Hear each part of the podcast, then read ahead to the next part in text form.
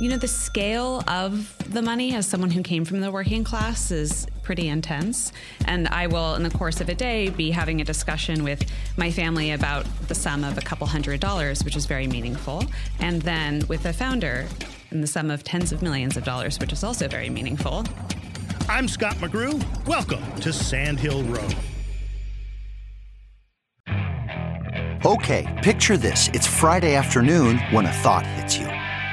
I can spend another weekend doing the same old whatever, or I can hop into my all-new Hyundai Santa Fe and hit the road. With available H-Track all-wheel drive and three-row seating, my whole family can head deep into the wild. Conquer the weekend in the all-new Hyundai Santa Fe. Visit HyundaiUSA.com or call 562 for more details. Hyundai, there's joy in every journey. the comfort of your favorite seat is now your comfy car selling command center, thanks to Carvana. It doesn't get any better than this. Your favorite seat's the best spot in the house. Make it even better by entering your license plate or VIN and getting a real offer in minutes. There really is no place like home. And speaking of home, Carvana will pick up your car from yours after you finalize your offer. Visit Carvana.com or download the app and sell your car from your comfy place. CarMax is putting peace of mind back in car shopping by putting you in the driver's seat to find a ride that's right for you. Because at CarMax, we believe you shouldn't just settle for a car, you should love your car. That's why every car we sell is CarMax certified quality so you can be sure with upfront pricing that's the same for every customer. So don't settle. Find love at first drive and start shopping now at CarMax.com. CarMax, the way car buying should be. Merci Grace is young, a millennial. She's been a venture capitalist for a matter of months. So, when she got onto an elevator recently at a private event with a waitress and a fellow event goer, a business person, this happened. I had been there a little bit early and already established a rapport with this waitress. So, uh, she and I are joking around together about something. I leave the elevator and pick up my glass of wine that was sitting there, and then turn to say something to the guest who'd been in the elevator with me. And she looks quite confused for a beat and then says, Oh my God, I thought you worked here. I'm so embarrassed.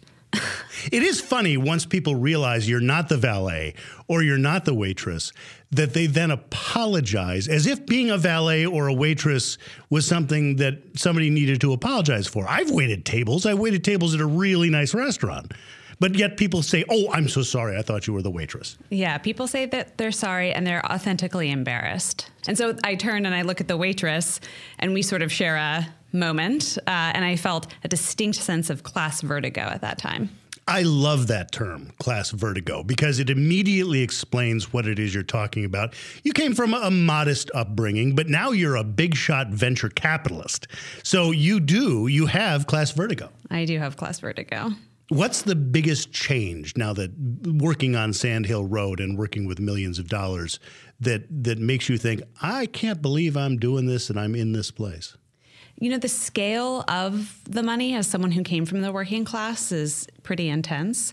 And I will, in the course of a day, be having a discussion with my family about the sum of a couple hundred dollars, which is very meaningful. And then with the founder, in the sum of tens of millions of dollars, which is also very meaningful in very different contexts, and sometimes switch between those conversations in the matter of moments. Grace started in the video game industry as a founder and then was very, very successful at the startup Slack and joined Lightspeed as a first time venture capitalist six months ago and has been learn as you go. I still don't know all of the terms and certainly not the acronyms uh, of VC. And I learn as I go. I Google things. I ask a lot of questions. I often ask people to explain acronyms when they use them. And 20% of the time, they won't know. I don't want anybody to be under the impression you're anything but brilliant and well educated, but I am fascinated by that idea when we get into our situations in which somebody uses a term we don't know. There are two ways you can go. There's the, oh, yeah, yeah, EBITDA, yeah, I totally know. Or you can say, I'm sorry, can we just stop for a second? I don't know what that is. And it takes a certain amount of confidence to say in a board meeting or whatnot, I'm sorry, I don't know what that is. I have often found that being the person who asks questions that seem like maybe you should know them puts you in a position where people reach back out to you and are very helpful in return. Uh, and it also puts you in, I think, a vulnerable spot in which people relate to you more as a person. And sometimes you're pointing out the emperor has no clothes. Everybody thinks, oh, thank God somebody pointed that out because I didn't know either. It is an unintentional burn. Are you still approaching deals and pitch meetings from a founder's mentality, or have you been able to cross over to the other side of the conference room?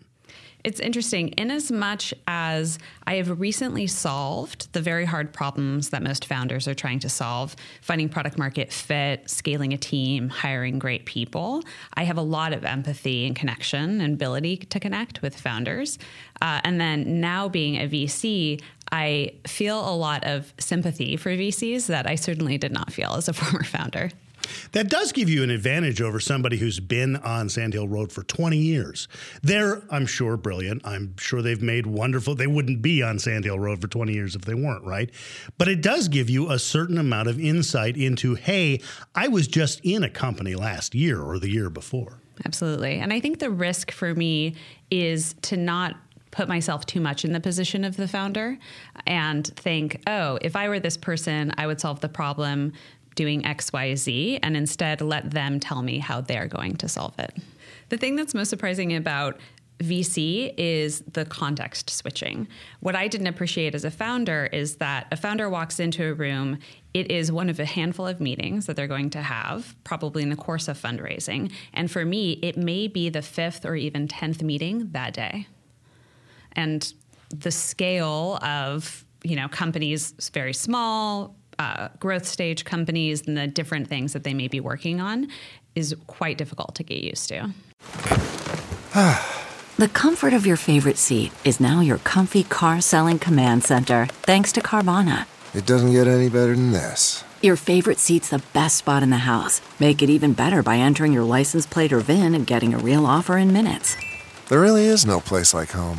And speaking of home, Carvana will pick up your car from yours after you finalize your offer. Visit Carvana.com or download the app and sell your car from your comfy place.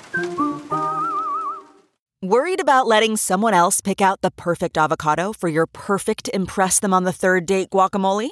Well, good thing Instacart shoppers are as picky as you are. They find ripe avocados like it's their guac on the line. They are milk expiration date detectives. They bag eggs like the 12 precious pieces of cargo they are. So let Instacart shoppers overthink your groceries so that you can overthink what you'll wear on that third date. Download the Instacart app today to get free delivery on your first three orders while supplies last. Minimum $10 per order. Additional terms apply. What's the idea that you would, if somebody walked in and said, Here's what I want to do, in which you would say, I have been waiting for somebody to do that? I think for a really unique idea, I'm looking for something around experiences for millennials and Gen Z. Uh, I am an elder millennial, and uh, uh, millennials and Gen Z are the generations that I think, value experiences more than things and want to be out there in the world uh, doing it for the gram, uh, taking Instagram photos uh, as the point of the experience sometimes. And I am really interested in finding unique businesses that I wouldn't have thought of around that space. Merci Grace, investor at Lightspeed Venture Partners. Now, if you have an idea in which you think she'd be interested, a really unique idea she's looking for, she welcomes pitches on Twitter. Her DMs are open. She's at Merci, M E R C I. For more interviews with Silicon Valley's most influential entrepreneurs, check me out on TV at Press Here. That's Sunday mornings on NBC Bay Area and everywhere in the world on iTunes and at PressHereTV.com.